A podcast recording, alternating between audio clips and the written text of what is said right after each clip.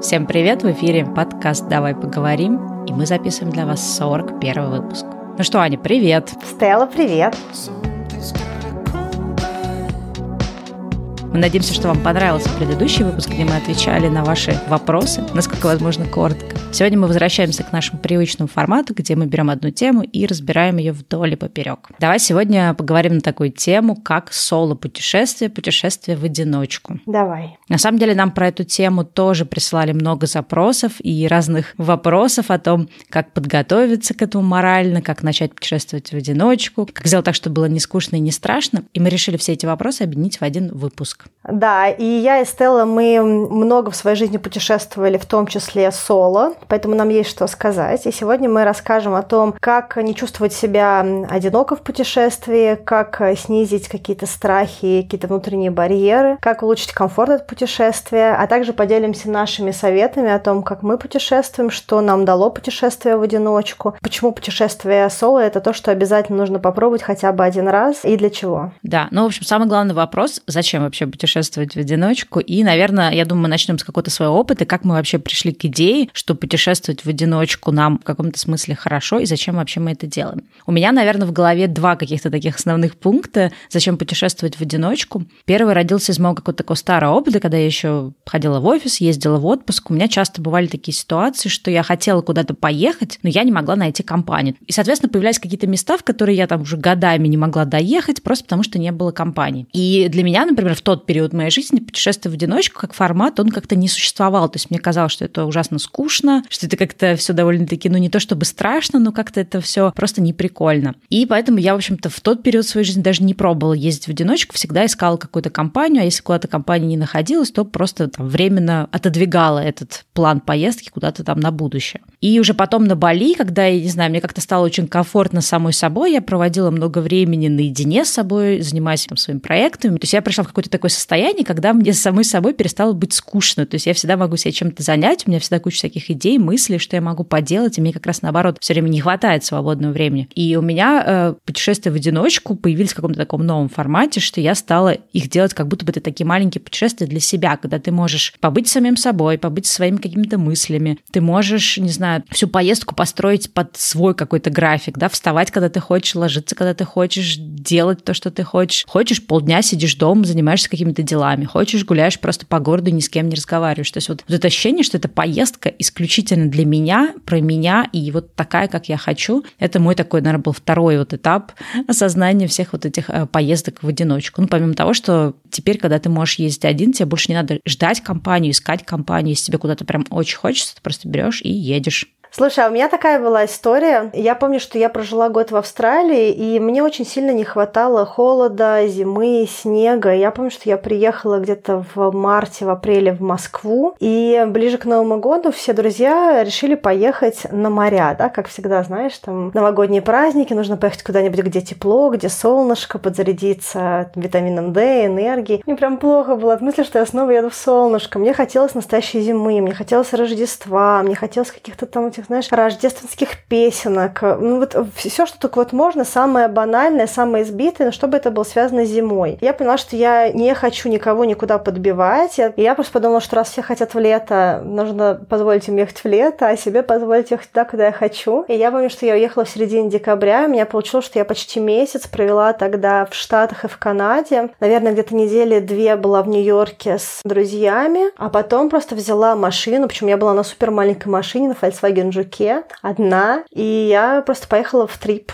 по штатам, по Канаде. У меня каждый день был новый город. В какой-то момент времени я пересекла границу. У меня был каждый день новый город, но уже в Канаде. И всего у меня получилось, наверное, где-то тысяч пять километров за, за это время. Я очень, очень много, очень быстро перемещалась. Мне было так здорово, просто невероятно. И по атмосфере. И у меня был свой плейлист. Я его слушала, заряжалась энергией, пела в машине. Когда мне хотелось поделиться с кем-то, я звонила своим друзьям, что у меня была, естественно, там сим-карта местная на огромном огромное количество гигабайт. Я просто звонила по какому-нибудь WhatsApp и э, ехала по трассе и с кем-то там час разговаривала, что было сегодня, куда я сходила, что я видела, как прошел день, что я ела. Ну, то есть вот прям, знаешь, такое вот э, полное описание. Мне было так классно, и я ни с кем ничего не калибровала. Приезжала вообще, вообще в любое непонятное место. Я просто вот ехала по дороге, что-то меня зацепило, я взяла, свернула с дороги и куда-то поехала по каким-то там проселочным дорогам. Видела какую-то там тогда шоколатерию, знаешь, просто in the middle of nowhere. Когда я говорю in the middle of nowhere, я это имею в виду. То есть вот закончилась деревня, слева какое-то кукурузное поле, справа какая-то проселочная дорога и трактор, и вот э, это шоколатерия. Я просто пила этот горячий шоколад, поехала дальше. То есть, знаешь, вот такое абсолютное единение с пространством. Я ничего не планировала, у меня были такие наброски городов и мест, куда я хотела попасть за это время, и все, а все остальное было абсолютно спонтанным. Я получила и свой снег, и щелкунчика в Канаде я сходила, и всякие эти Christmas carols везде, да, эти все песенки, и все эти супермаркеты, Walmart и прочее, где бесконечно просто на репите играют вот эти вот рождественские все песни, какие-то эти напитки рождественские. Все вот это вот декорации. Мне было очень хорошо. Я так рада, что я не пошла на компромисс и не поехала в какой-нибудь Таиланд, я ничего не имею против Таиланда или какого-то... Но вот мне конкретно в тот момент не нужен был никакой солнечный отдых. Мне конкретно нужно было Рождество и Новый год и снег. И я вот это получила прям так, как я хотела. И вот в этот момент, мне кажется, я поняла, что я упускаю целый большой классный формат э, путешествия, когда все путешествие для меня, знаешь. Да, но вот это вот удивительный момент, да, действительно, когда ты в первый раз едешь просто из какой-то там, необходимости, потому что я вспомнила, на самом деле, свою первую соло-поездку, она, на самом деле, была вынужденная. Я в каком-то году собралась на Кабо Верде, то есть я очень много прочитала про это место, и меня прям манило, что оно какое-то такое далекое, что никто из моих знакомых там не был, и все какое-то такое было заманчивое. И мне хотелось именно какой-то, знаешь, другой аутентичности, то есть к этому моменту я уже побыла немножко в Азии, я побыла, естественно, очень много раз в Европе, побыла еще в каких-то местах. По-моему, мы тогда уже съездили в Венесуэлу, то есть какие-то вот разные кусочки мира я испробовала, там в Северной Африке тоже была, и вот мне захотелось на Кабо Верде. Кабо Верде — это острова, которые находятся западнее Сенегала, то есть они находятся в океане, и самая ближайшая до них, э, от них точка, ну, одна из ближайших, это Сенегал. То есть это, в общем, острова рядом с Африкой.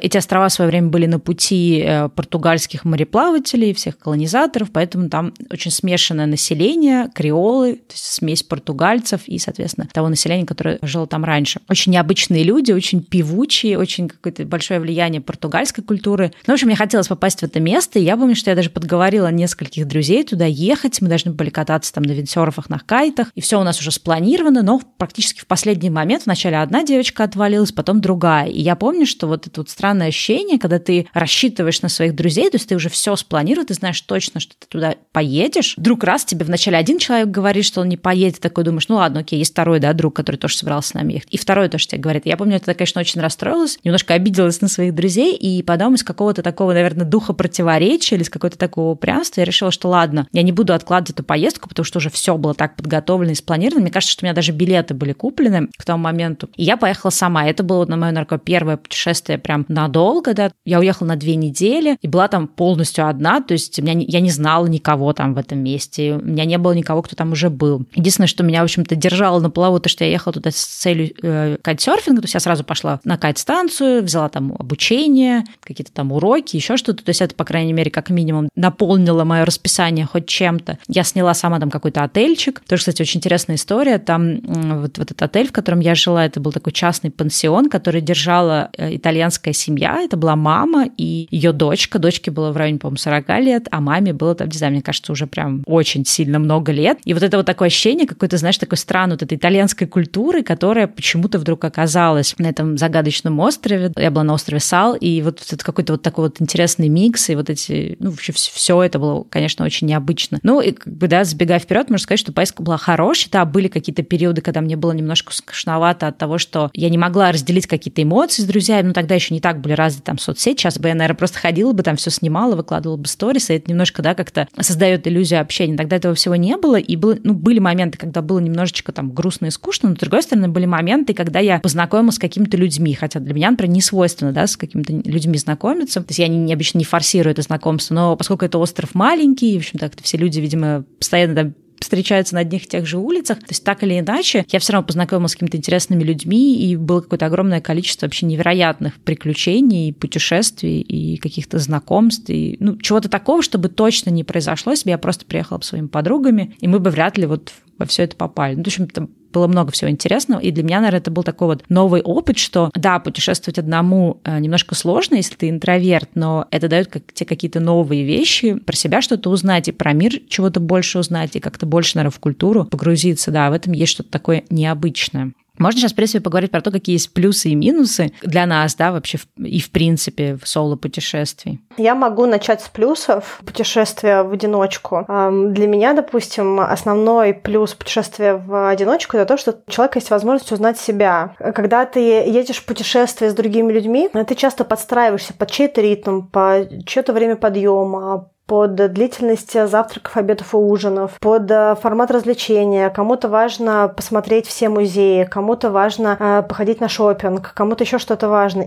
И это даже если вы путешествуете в таком а, организованном самостоятельно трипе. А бывают же еще групповые э, всякие поездки, когда это тур и вообще непонятный поток людей, даже не друзей, и какой-то очень высокий ритм выбранный и прочее. И э, когда вот такое путешествие, то человек больше устает, чем отдыхает, как мне кажется, и вообще не понимает, что ему нужно, когда он едет в поездку. А когда ты начинаешь путешествовать самостоятельно, ты больше про себя узнаешь. И я потом позже могу рассказать, что конкретно я про себя узнала, когда я начала путешествовать одна. Вот. Но мне кажется, что очень важно начать ездить в одиночку, путешествовать для того, чтобы понять, кто ты как путешественник, что ты хочешь, что для тебя важно. Второй плюс – это возможность решить свои задачи в путешествии. Да? Для кого-то, допустим, это задача выспаться или перезагрузиться. Если у кого-то очень высокий ритм рабочий какой-то или высокий ритм жизни, Э, для кого-то это э, возможность познакомиться с людьми из других культур или потянуть английский или какой-то другой язык. У каждой поездки какая-то есть своя ключевая задача, которую хочется решить. И ее гораздо проще решать, когда ты едешь один, чем когда ты едешь в каком-то организованном туре, либо с другими людьми, у которых задачи, может быть, не до конца сходятся. Третий плюс — это то, что не нужно ни с кем ничего калибровать. Да, там просыпаться тогда, когда проснулся, сидеть э, за завтраком столько, сколько хочется, идти в музей, не идти в музей, идти на пробежку, не идти на пробежку, а остаться в городе или поехать путешествовать там взять машину или велосипед или скутер или что-то еще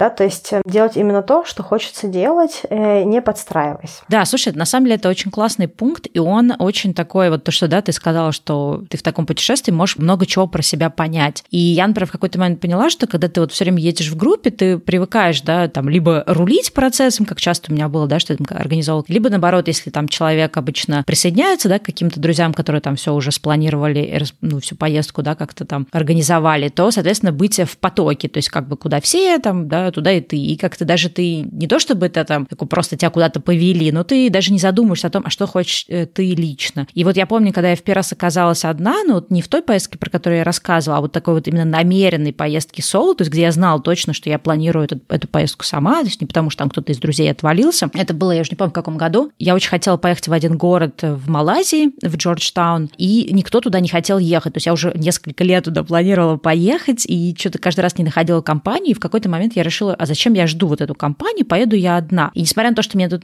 нужно было в этот город э, чисто по делам, да, там обновить свою вот эту балийскую визу, я решила поехать на целую неделю, сняла себе хороший такой симпатичный, уютный лов в исторической части города и решила, что, естественно, я там за эту неделю буду не только осматривать город, но мне надо будет тоже работать, делать какие-то свои дела, поэтому я сняла такое вот уютное жилье, в котором мне будет удобно работать с компьютером, привезла там все свои вещи, там какие-то даже видео, я помню, записывала в этом месте, какие-то там статьи писала, ну, то есть у меня был такой микс работы и путешествий, путешествие. И вот поскольку это была такая первая поездка осознанная, что вот я знала, что я еду одна, то есть не то, что я там кому-то там хвостиком, да, прицепилась или что кто-то должен был ехать, но отвалился, то есть я полностью могла продумать, а что я вообще хочу делать в этой поездке. Первых буквально дней я влюбилась в этот город, я поняла, что я точно туда вернусь, и меня вот отпустила эта фома, я поняла, что у меня нет потребности прям обойти все там какие-то достопримечательности, все там музеи, все какие-то места объездить, то есть я, естественно, там за неделю довольно-таки много чего посмотрела в этом городе, потому что город все таки небольшой. У меня не было вот это, знаешь, такого давления, что мне обязательно что-то надо сделать, и я могла действительно, вот как ты говоришь, да, там просыпаться в любое время, могла там утром пойти, не знаю, просидеть какое-то время в кафе, там просто читать книжку, потом погулять по городу, потом совершенно спокойно пойти обратно в свой номер, да, там кондиционированный, заниматься своими делами, ждать вечер, когда уже немножко там спадет жара. И у меня не было вот этой вот гонки внутренней, во-первых, да, что, о боже, это же отпуск, надо же потратить все там время с пользой, да, и второе, как бы я все время обращалась к себе, от чего я хочу в данный момент. И это такое странное ощущение, ощущение, ты такой думаешь, ой, я же обычно вообще себя не спрашиваю, да, ну, то есть мы когда там живем в каком-то ритме, там, офис, работа, не знаю, там, семья, заботы, какие-то дела, хобби, обучение, у тебя нет времени спросить себя, а чего я хочу в данный момент? И вот нет этого ощущения, что вообще-то ты можешь все что угодно. Хочешь, не иди никуда, да, там, сиди дома. Хочешь, наоборот, ходи там целыми днями по городу. Хочешь, общайся с людьми, хочешь, не общайся. И вот это вот, не знаю, такой вот эксперимент э, побыть собой, посмотреть на себя как-то, с одной стороны, и изнутри, и снаружи, и именно задать себе этот вообще вопрос, а чего я вообще хочу? Ты знаешь, так, как будто это какой-то такой даже навык спрашивать себя и вообще обращать внимание на то, от чего хочешь ты, то есть какие твои собственные желания. В общем, как-то так. Да. Вот это очень важный, на самом деле, момент. У меня, допустим, э, в какой-то поездке была проблема с тем, что я чувствовала, что люди меня все время ждут. Потому что есть люди, которые просыпаются с рассветом, и есть люди, которые быстро и оперативно собираются, они очень быстро готовы, практически просто, знаешь, э, как молния. А я могу там за едой подвиснуть, я могу фотографировать что-то, я могу в последний момент вспомнить, что я какую-то зарядку не положил. И вот это вот ощущение, что человек просто говорит, ну, Ань, ну пойдем. И вот это вот, знаешь, это вот выдыхание, и я прям чувствую, что я, знаешь, вот а, обузу в поездке, я так не люблю. И я поняла, что для меня вот этот дискомфорт того, что кто-то уже собрался и меня ждет, он для меня просто невыносим, что я все время себя чувствую как двоечник, знаешь, каждое утро в каждом месте. А я же еще фотографирующая, да, соответственно, э, если я вижу какой-то кадр или момент, или, допустим, какое-то выражение лица человека, и вот он его сделал, и я его не успела сфотографировать, и я стою, и я жду, когда он снова его сделает, или что-то еще, я не знаю, ты понимаешь, о чем я говорю? То есть вот ты ловишь какой-то момент, а в этот момент люди уже уходят, такие говорят, ну, блин, ну, пойдем, ну, мы там опаздываем, куда мы опаздываем, мы в отпуске, мы никуда не должны опаздывать, мы отдыхаем. Тут для меня вот это вот было дополнительное чувство тревоги или дополнительное чувство упущенных моментов, которые я хотела для себя себя, да, они меня прям очень сильно драконили в э, поездках с группой людей, причем это даже мои люди, да, то есть не какие-то абстрактные люди, а это мои друзья или кто-то еще про фотографию, этот момент, да, это очень важно, что там мы обе, да, с тобой в какой-то момент увлеклись фотографиями, да. что каких-то там, не знаю, в начале, нет, в середине где-то, да, двухтысячных это было. И я никогда не ездила одна в путешествии, и я, ну, а я такой человек какой-то, знаешь, который, ну, не знаю, стесняется постоянно. Мне, например, неудобно было сказать друзьям, ой, давайте здесь остановимся, я вот буду сейчас вот эту точечку фоткать. То есть мне не хотелось бы, да, таким неудобным попутчиком. То есть, ну, я уверена, что иногда, конечно, я это делала, то есть все равно, что люди считали, что, ой, ну, давай, Стелла, уже хватит там фотографировать. И сейчас, я думаю, тоже это есть, когда мы там куда-то идем, я все время такая, так, подождите, не проходите туда. Вот. Но тогда как-то мне было, знаешь, неудобно это все говорить, и мне кажется, что если вот человек увлечен именно фотографией там, или съемкой видео, очень важно включать в свой какой-то, в свое расписание поездок вот эти именно соло-поездки, потому что они тебя будут развивать вот с этой вот э, творческой стороны, потому что когда ты вот, ну, либо ты действительно всех напрягаешь, да, и все равно, то есть это какой-то, то есть ты не даешь творческому процессу течь, ты все равно, да, либо наполняешь его стрессом со стороны своих друзей, либо наполняешь его своим собственным стрессом, что ты понимаешь, а вот я, я бы сейчас, знаешь, у меня такие бывают моменты, я думаю, блин, а я бы сейчас вот на этой площади осталась бы, наверное, на пару часов, села вот в это угловое да, кафе и поставила вот бы там какую-нибудь, да, да, вот поставила бы какую-нибудь из разряда там камеру на таймлапс или просто сидела бы, наблюдала за людьми и время от времени там что-то делала. То есть вот если, да, есть какое-то творчество, то прям вот эти соло-поездки, они прям обязательны, потому что иначе ты просто, мне кажется, душишь свой этот творческий порыв каждый раз. Да.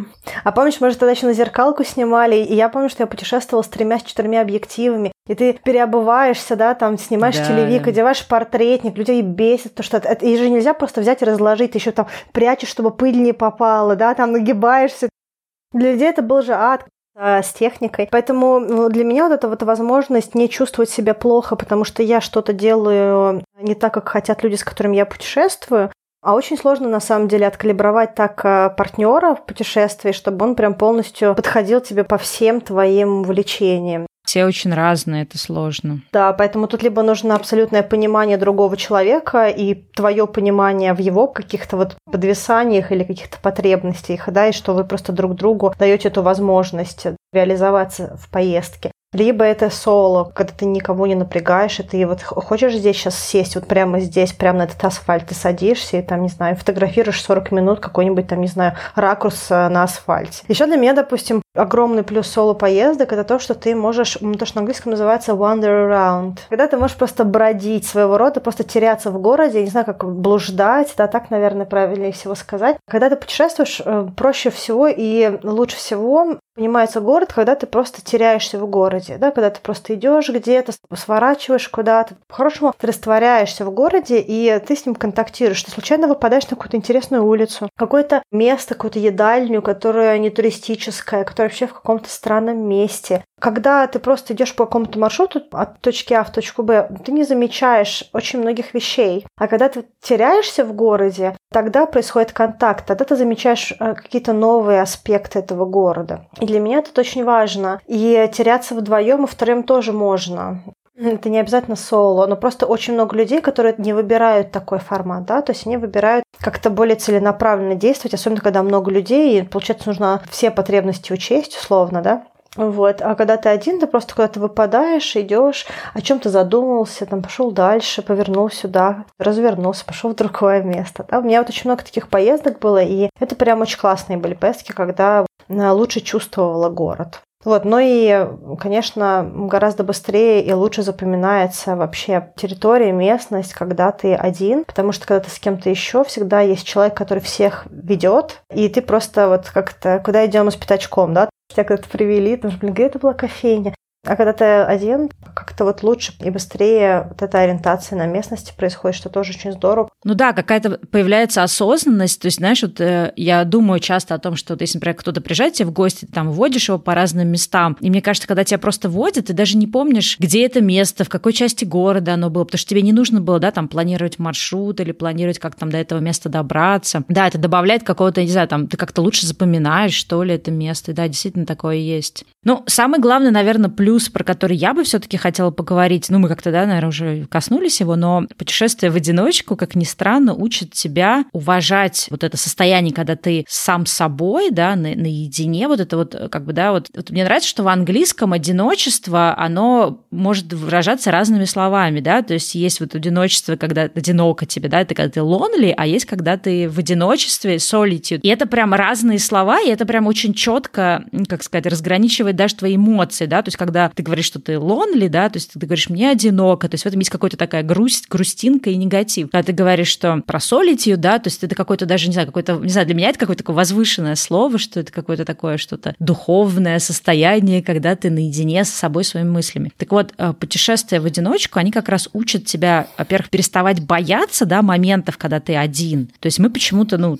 понятно, в принципе, почему, да, там социальные существа люди, но мы очень боимся быть одни. И пока вот мы не начинаем э, как-то намеренно попадать в ситуации, где нам нужно вынужденно побыть самим собой, да, то есть это может быть и что-то такое жесткое, как випасана, да, где ты прям, ты прям действительно чувствуешь весь масштаб вот этого такого одиночества, отшель, отшельничества, ну и заканчивая просто какими-то поездками в, э, там, в одиночку, в какие-то, да, такие вот путешествия. Ты учишься не бояться этого, ты учишься, не знаю, как-то уважать вот этот момент твоей жизни, и в какой-то момент ты даже можешь научиться кайфовать. Я не знаю, может ли, например, экстраверт, да, научиться кайфовать от пребывания самим собой, но про это тоже можем. Но это хорошо. Но вот, например, для интроверта экспертов и для определенного, да, типа людей, им прям важно. То есть мы настолько все время окружаем себя людьми, э, в том числе и страха, да, что мы боимся быть в одиночку, что потом впоследствии, да, э, мы как бы совершенно вот теряем этот момент, связь с собой и теряем то, что нам нужно, вот это вот время, да, чтобы как-то побыть со своими мыслями, а не бежать от них все время. Когда э, ты экстраверт и путешествуешь, ты так открыт миру, что люди с тобой начинают общаться. Если у тебя есть запрос на то, чтобы вот побыть одному, не всегда получается побыть одному. То есть как-то получается, что ты все время выруливаешь на какой-то новый э, контакт и, и еще что-то. Поэтому иногда твое вот это вот solitude, оно прерывается тем, что вот кто-то взаимодействует.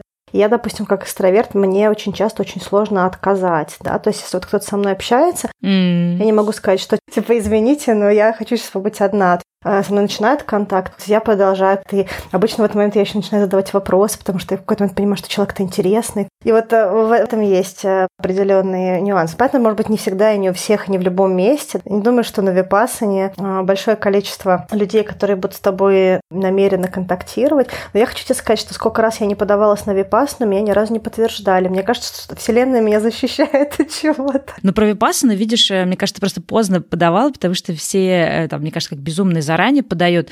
А вообще про Випассана я вспомнила смешную историю. Для тех, кто не знает, Випассана — это silent retreat, ретрит молчание, где ты в течение 10 дней не разговариваешь и вообще никак не взаимодействуешь с людьми даже. То есть ты не можешь на них посмотреть ни взглядами, ни знаками. То есть ты делаешь вид, что их не существует. И я помню, когда я была на своей випассане, там была очень смешная девочка, американка. Она такой не то, что экстраверт, она такой, знаешь, просто, мне кажется, экстремальный экстраверт, очень гиперактивная девочка, постоянно в общении, постоянно всех завлекает вообще в какой-то хоровод взаимодействия. И я помню, когда у нас одна из последних уже сессий, нам сказали, что на этой сессии, что а теперь вы можете разговаривать. И в эту же секунду эта девочка выпрыгнула просто в центр зала, начала прыгать, кувыркаться, говорит, наконец-то, ура, наконец! То есть в ней вот это желание пообщаться было настолько сильным. Продолжая плюсы, я еще, знаешь, про какой плюс хотела сказать, что путешествие в одиночку де- делают тебя более самостоятельным. То есть ты до этого можешь быть каким-то стеснительным, каким-то там бояться, что там язык у тебя что-то не то, и ты там, не знаю, не знаешь, как что-то организовать, и никогда там не делал что-то. Но когда ты вынужденно ездишь один, первый раз, второй, в третий, это реально добавляет тебе скилла самостоятельности, потому что хочешь не хочешь, да, тебе все равно какие-то нужно решать бытовые ситуации, иногда какие-то проблемные ситуации решать, ну, то есть всякое, да, происходит. Мне кажется, это делает тебя намного смелее, намного как сказать, э, как-то самодостаточнее, да, вот в плане решения даже каких-то своих жизненных проблем. Кстати, про язык это правда. Я несколько раз путешествовала с людьми, которые мне постоянно говорили, спроси у него вот это, а спроси, где там вот это. Я говорю, сам спроси.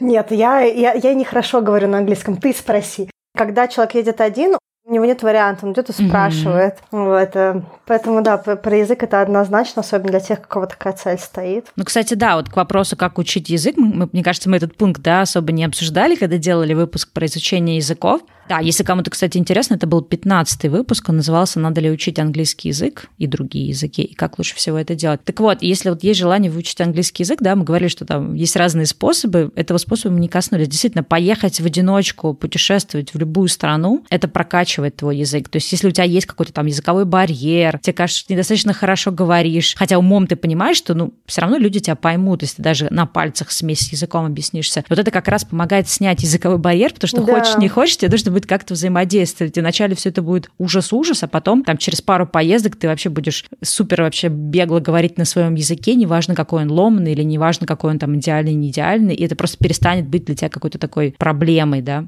Да. Ну и, в принципе, мне кажется, что поездки в одиночку, они, в принципе, снимают какой-то барьер контакта с миром, потому что очень сложно с ним не контактировать, только если это не какой-то вот э, как раз такой silent retreat, да, какое-то а, место, где ты медитацию едешь, и ты просто понимаешь, что ты будешь с 4 утра до 10 вечера медитировать, остальное спать, и все это будет в одной комнате, а, ты все равно так или иначе взаимодействуешь с миром, и никто с тебя с ним не взаимодействует, да, поэтому это как бы тоже какое-то снятие барьеров. Ну, во-первых, есть еще такой важный достаточно плюс, как ты прокачиваешь навык путешествий. Ты помимо своей какой-то самостоятельности, ты также учишься путешествовать, потому что ты, ну, ты полностью, да, должен все вопросы решать, и ты, если ты когда, до этого никогда там не бронировал отель, или ты до этого никогда там, не знаю, не, не искал бла-блакары или что-то еще не делал, то сейчас ты как бы весь этот спектр проделаешь сам, и, соответственно, ты станешь более каким-то таким опытным путешественником. Я, знаешь, часто там сталкивалась даже с людьми, которые там в раз куда-то едут, или в раз едут именно в такие самостоятельные путешествия. То есть и поначалу все вызывает какой-то ужас, все вызывает стресс, да, что а как эту проблему решить, а как ту. А если пообщаться с человеком, который очень давно путешествует самостоятельно, то для этого человека вообще никакая ни проблема уже не, ну, как бы вообще даже не является какой-то такой знаешь, занозой в мозгу. То есть просто, а, окей, как-нибудь решим. Да. Ну и последний, например, очень важный плюс, он как бы не всегда может срабатывать, но все-таки он есть, это то, что ты больше погружаешься в местную культуру, в местную какую-то вот э, быт, еще что-то, потому что когда ты, ну, это, то есть это не обязательно так должно происходить, то есть ты можешь, в принципе, все равно, да, полностью даже в одиночку отработать такую какую-то роль туриста, но лично у меня почему-то получалось, что когда вот я одна, я, ну, поскольку, да, я не нахожусь там в разговоре с друзьями там или в каком-то таком вот постоянном там общении или чем-то, то есть я более наблюдательна, я больше вижу, да, э, я там, не знаю, наблюдаю за людьми, за, там, если я, например, иду в какое-то там местное кафе, там, особенно какой-нибудь стритфуд, да, у меня больше интереса наблюдать о том, ну, как это готовится, смотреть на людей вокруг, ну, потому что чем еще заняться, да, если у тебя нет друга, с которым ты там сидишь, просто болтаешь. Ты просто, в принципе, больше погружаешься в местную культуру, потому что там тебе нужно там общаться, что-то выяснять, да, там спрашивать дорогу, потому что ты один. То есть ты как-то вот, я не знаю, мне даже сложно это какими-то вот такими конкретными пунктами, буллет-поинтами рассказать, но ты действительно, когда ты один, у тебя больше потом остается именно впечатление именно от, от погружения в это место, нежели как вот такого какого-то поверхностного. Понятно, что и с друзьями ты тоже можешь нормально погрузиться, но вот когда ты один, это как-то более гарантированно. Да, ну что, минусы. Помимо самого первого минуса, про который все всегда знают, что одному путешествовать, как правило, дороже, потому что нельзя пошерить расходы, особенно если, допустим, я человек, который путешествует на автомобиле много, то есть я часто беру машину и еду, потому что я не люблю быть на одном месте. Да, соответственно, для меня стоимость поездки сразу в разы выпрыгивает, потому что машина вся на мне, бензин весь на мне, и все, конечно же, отели, мотели, все тоже на мне, ну и прочее. Вот. Но для меня, наверное, самый большой минус соло-путешествия – это невозможность делиться моментами в режиме реального времени. Да. Для меня очень важно, чтобы я могла обсудить что-то. А помнишь, как это? Или вот смотри, какое место. А давай вот туда сходим. То есть вот эта вот возможность коммуницировать с другим человеком и что-то вместе experience, да, что-то вместе знаю, проживать, она очень важна. И, наверное, если бы можно было назвать одну вещь, которая точно сложная именно с точки зрения моих потребностей, именно в solo travels, да, в каком путешествии в одиночку, это вот невозможность э, делиться моментами с человеком, который рядом с тобой физически находится. Слушай, Слушай, но это даже, мне кажется, у интровертов тоже есть. То есть вот именно для меня, например, самый большой такой минус, ну, по крайней мере, раньше, сейчас уже, когда, как я уже сказала, как-то я уже привыкла к тому, чтобы быть самой собой, и как-то мне очень даже комфортно и удобно быть самой собой. Но раньше, да, вот эта проблема, что ты не можешь поделиться, то есть как будто бы вот что-то через что ты проживаешь в этот момент, какое-то там приключение маленькое, которое случилось, или что-то, что ты увидел, оно будет более ценным, если ты можешь это разделить с другими людьми. Еще один момент, который, мне кажется, является минусом такого соло-путешествия, это отсутствие чувства плеча в сложные моменты. Знаешь, как когда случается какой-то факап, или что-то идет не так, или что-то рушится, или что-то отменяется. А вот этот момент, когда тебе прям грустно, тоскливо, или ты в бешенстве, гораздо комфортнее, когда кто-то еще есть, который как-то немножечко гасит вот эту ситуацию сложную, и ты понимаешь, что тебе не нужно ее прямо сейчас вот разруливать. Я помню, что у меня даже был какой-то момент, где я просто чуть ли не села и начала плакать от просто чувства безысходности какой-то поездки, потому что я понимаю, что у меня нет сил больше это делать. Ну, кстати, да, это очень большой минус. Я, кстати, забыла про него, что действительно бывает момент, когда ты просто, ну вот, не знаю, у тебя иссякла энергия, да, там про что-то происходит, или ты просто устал, и вот, ну, когда много людей, всегда найдется, ну, если как бы, да, какая-то компания адекватная, всегда найдется человек, который скажет, так, ребята, ладно, расслабьтесь, да, у меня, ну, типа, да, у меня еще энергия осталась, сейчас я все разрулю. Или там, когда ты путешествуешь с кем-то там вдвоем, да, второй человек может увидеть, что ты сейчас немножко такой, да, не окей. вниз, да, не окей, в низком каком-то таком эмоциональном состоянии, он может сказать, слушай, ладно, не парься, все будет отлично. Или отшутиться, знаешь, хотя бы разрядить как-то, просто какую-то шутку удачную в моменте. Сбалансировать этот момент. То есть, когда ты один, да, тебе нужно быть готовым к тому, что будут моменты и такие вот, ну, как бы, да, качели, и моменты подъема эмоционального эмоционального и упадка, и что да, ты в момент упадка ты будешь сам собой, поэтому важно, ну, там, либо просто успокоиться, выдохнуть и как-то переждать момент, да, то есть, э, либо как бы, да, искать какие-то там другие для себя способы, как вот пройти эту ситуацию, но нужно быть готовым к тому, что ты будешь один, и тебе нужно быть самому, самому справляться со своими какими-то такими стрессами или какими-то эмоциональными качелями. Да, да, это так. Еще один минус, эм, но для меня он не минус, но я знаю, что много есть людей, для которых он минус. Это неизбежность контактирование с новыми людьми. Когда ты путешествуешь с другим человеком, другой человек может для тебя что-то разрулить, да, договориться с каким-нибудь, не знаю, там, водителем автобуса, или с таксистом, или на ресепшене, эм, или гида найти, или еще что-то. То есть ты можешь положиться на другого человека. А когда ты путешествуешь один, любую ситуацию тебе нужно самому разруливать. Этот вот контакт с другими людьми, неизбежный контакт с другими людьми, он, э, конечно, будет, и нужно быть к нему готовым человеку, который едет один. Я знаю, что есть какие-то люди магические, которые находят один другой контакт, который будет потом разрулить все остальные контакты уже, уже на месте. Вот. Но если вы не обладаете такими магическими навыками коммуникации, то тогда просто нужно заложить то, что придется много разруливать самостоятельно. Ну, как бы, особенно если это крутая какая-то классная поездка, динамичная. Слушай, ну вот я как человек, который очень не любит именно с незнакомыми людьми общаться, то есть того, что я не люблю спрашивать там прохожего, когда идти или сколько там времени сейчас. То есть мне это всегда тяжело дается. Естественно, когда я, например, с кем-то путешествую, если есть возможность э, другому человеку все это спросить, то я всегда этой возможностью пользуюсь. Слушай, а у тебя муж же тоже интроверт, да? То есть вы два интроверта, нет? Слушай, ну вот он э, странный интроверт. Я бы не сказала, что он интроверт. Я, он, видимо, какие-то вот эти амбиверты или как они там называются, потому что он совершенно спокойно общается с незнакомыми людьми. У него нет потребности в постоянном нахождении ну, вот среди людей, но у него нет также какого-то комплекса общения, то есть он какой-то другой. Но обычно я его, да, прошу, можешь подойти спросить, иди узнай и так далее. Но я тут хочу сказать такой момент, что вот э, это тоже какой-то навык, да, который прокачивается. То есть я помню, что э, мне прям поначалу было очень страшно, и до сих пор мне довольно-таки дискомфортно от того, что нужно спрашивать о чем-то незнакомых людей, вообще как-то с ними общаться, но если как-то осознанно это делать, так понимать, окей, надо это сделать, я просто сейчас сделаю это и как бы move on, да, пойду дальше. И со временем как-то становится не так дискомфортно и не так страшно. Вот. Ну, э, самый главный такой тоже минус э, путешествия, да, про который мы уже сто раз сказали, это скука и одиночество, и про это, я думаю, мы дальше тоже, да, скажем, как, как можно сделать так, чтобы не было вот этого ощущения скучности. Слушай, ну я хочу тебе сказать, что не все скучают. Вот у меня вообще нет этого ощущения скуки. Ни, ни в Москве, ни в поездках. Я думаю, что есть люди, для которых реально скучно и одиноко, но на самом деле я думаю, что будет много слушателей, для которых вообще это не будет проблема. Ну, видишь, для меня, например, есть вот это всегда было большим. То есть я поняла, что мне одной, да, довольно-таки скучно, когда вот в поездке. Но, может быть, потому что ты попадаешь в какую-то совсем незнакомую среду, и это не то, чтобы... То есть мы это как определяем, как... Мы это определяем как ощущение ску... скуки, да, или какое-то вот одиночество вот этого такого неприятного. Но на самом деле, может быть, это просто от того, что попадаешь в незнакомую среду, и, например, да, известная такая тема, что люди интроверты, они очень не любят неопределенности, то есть э, они как бы, то есть их нервная система больше раздражается, когда слишком много неопределенности. Я тоже не люблю неопределенность, есть... знаешь, но у меня нет ощущения скуки. Я просто не люблю неопределенность. Ну, как бы это не такая неопределенность, которую все не любят, а это вот неопределенность вплоть до того, что ты, например, да, там, как, вот, большом количестве э, там интровертов очень часто бывает комфортнее ходить там в одно и то же кафе, да, mm-hmm. есть одну и ту же еду, потому что это что-то знакомое, потому что когда это незнакомо, очень много раздражения для нервной системы. И поэтому им, например, сложнее путешествовать, потому что слишком много стимулов из-за того, что все новое, из-за того, что все другое. Ну, такой вот момент.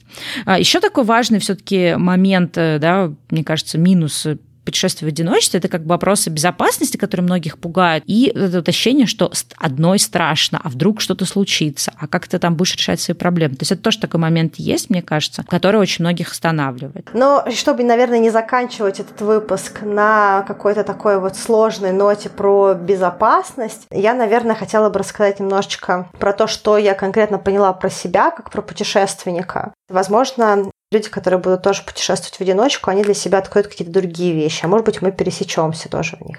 Я, когда начала путешествовать одна, поняла, что я люблю движение в поездках. То есть мне важны частые смены мест, городов, возможность взять машину или скутер, проехать по территории, а, побывать там, где нет э, других людей, если нужно, посидеть в одиночестве. Да? Ну, вот такая вот мобильность, когда ты не загораешь две недели просто вот в одном месте, а ты постоянно перемещаешься. И я вообще не вижу для себя поездки, если я знаю, что я должна буду долго быть на одном месте. Для меня это тяжело. Либо я хожу по 20 километров в день, если нет возможности ездить, либо я беру машину и я перемещаюсь. Такое движение, оно для меня прям критически важно в поездке.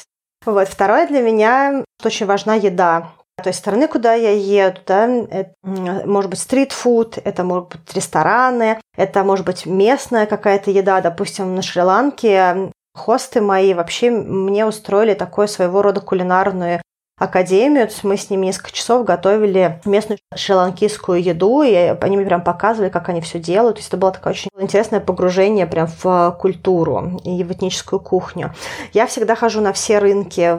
Я покупаю еду в супермаркетах, даже которая выглядит странно. Я все пробую. Если что-то мне невкусно, я, понятно, не буду доедать, но я обязательно куплю и попробую. Вот для меня это часть э, контакта с культурой страны, с местностью и прочее. Соответственно, если я куда-то еду, для меня очень важно наслаждаться едой. Да? То есть есть много людей, которые еду вообще не приоритизируют. То есть для них еда – это просто источник энергии, чтобы двигаться дальше. Да? Они поели за 10-15 за минут, пошли дальше. Да, у меня, кстати, на эту тему мы в 2008 году ездили в Грузию с друзьями, в Грузию и Армению. И это был самый адский трип, именно потому что это были те друзья, которым интересны были монастыри, но совершенно неинтересна была культура в плане еды. И я прям прям чувствовала, что я тогда вообще не насладилась моей вообще любимой грузинской кухней и очень сильно по этому поводу стрессовала. Но как бы неудобно было всех своих друзей, угу. знаешь, взять и развернуть под мои потребности. Вот. И тогда я точно жалела, что я была не одна или не с кем-то другим. Ну вот, и для меня тоже это очень важно. Ты меня очень хорошо в этом понимаешь, потому что еда – это удовольствие, его нужно получать. Особенно, когда это какая-то такая вот именно есть специфическая особенность э, по еде, да, когда ты не в Швейцарии, где ты ешь, да, где, в принципе, такая европейская кухня, а mm-hmm. когда ты вот именно в каком-то таком месте, где сама еда, она сама по себе это э, туризм, да, это сама по себе э, достопримечательность. Вот, поэтому я всегда трачу время и деньги на вкусную еду, и мне важно, чтобы если я путешествую с кем-то, чтобы люди тоже любили есть и любили проводить время за едой. И, кстати, знаешь, что касается еды, я вот тут тоже подумала, что один из таких тоже интересных способов путешествовать самостоятельно, это есть какие-то гастротуры. То есть, например, либо ехать куда-то, где тебя будут там возить по виноградникам, или куда-то, где тебе будут рассказывать про какую-то еду, или по каким-то стритфудам водить, или, не знаю, там, кулинарные курсы. То есть, ну, как бы ты все время при деле, да, и если еда – это твоя какая-то любимая история, то тебе там не будет точно вообще скучно, и это хороший тоже способ войти в соло-путешествие, поехать в такой какой-то информационно-пробовательный гастротур тур. Да, кстати, очень круто. Я ни разу не была. Я хочу в Италию. Я в Италии брала однодневный курс э, в Болонье итальянской кухни. Мне заняло, наверное, часов 5 или 6. Вот, но вот прям тура у меня не было. Я бы тоже, наверное, поехала. Вот. Еще один момент, который у нас с тобой обеих есть. Э, для меня важно фотографировать, фиксировать местность, моменты. Я много раз вставала на трассе на машине, ну, как бы, понятно, не просто вставала, да, на обочину съезжала, ради того, чтобы сфотографировать в Австралии какую-то коалу, которая прыгает там на дороге, для того, чтобы сфотографировать какие-то потрясающие каньоны, которые сейчас в закатном солнце, и вот прям вот э, осталось буквально 10, там, да даже не 10, а 3-4 минуты, чтобы именно вот такой вот э, свет поймать. Я несколько раз просыпалась э, до рассвета для того, чтобы поймать рассвет и в Сирии, и в Индии и прочее. То есть вот а все, что связано с фотографией, я на это уделяю время, и мне не жалко. Да? Сейчас я даже э, порнушно фотографирую еду, поэтому мои друзья, с которыми я путешествую, они говорят, ну что, уже можно есть? Ай, ну давай же есть. Подожди, вот сейчас нужно вот, э, по-другому представить тарелочки, что-то вот тут как перегружен кадр. Вот, ну то есть для людей, которые фотографируют, это тоже, вот я поняла, что для меня это важно. Еще один один момент – это то, что для меня важно заниматься спортом в поездке. Я почти каждый день бегаю в поездке. Это либо утром, либо это вечером. Я иногда даже, если в каких-то поездках есть возможность ходить в тренажерный зал, я могу пойти. Если есть возможность пойти на какую-нибудь йогу на рассвете, я тоже могу пойти на какой-нибудь крыше, да. Спорт должен быть интегрирован в мое путешествие.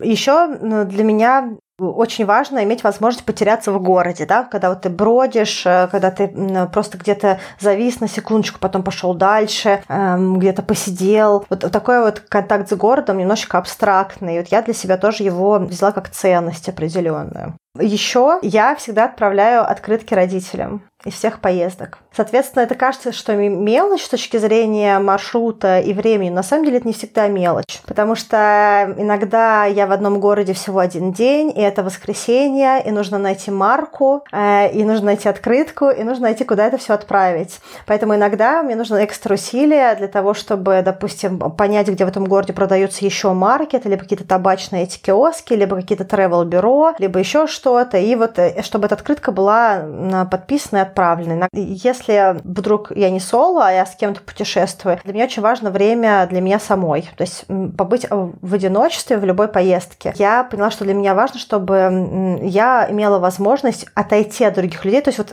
если это будет поездка с кем-то очень зависимым, кому нужно быть круглосуточно со мной, я не смогу. А то есть мне нужно, чтобы я могла уйти и там на три часа где-то бродить, что-то делать, где-то побыть одной, иногда просто попить даже кофе одной. Вот, вот это вот время одной, но тоже мне нужно, хотя я экстраверт. Ну, вот не знаю, есть это такая, как бы, такой запрос или нет. Но вот я поняла, что у меня такой запрос есть.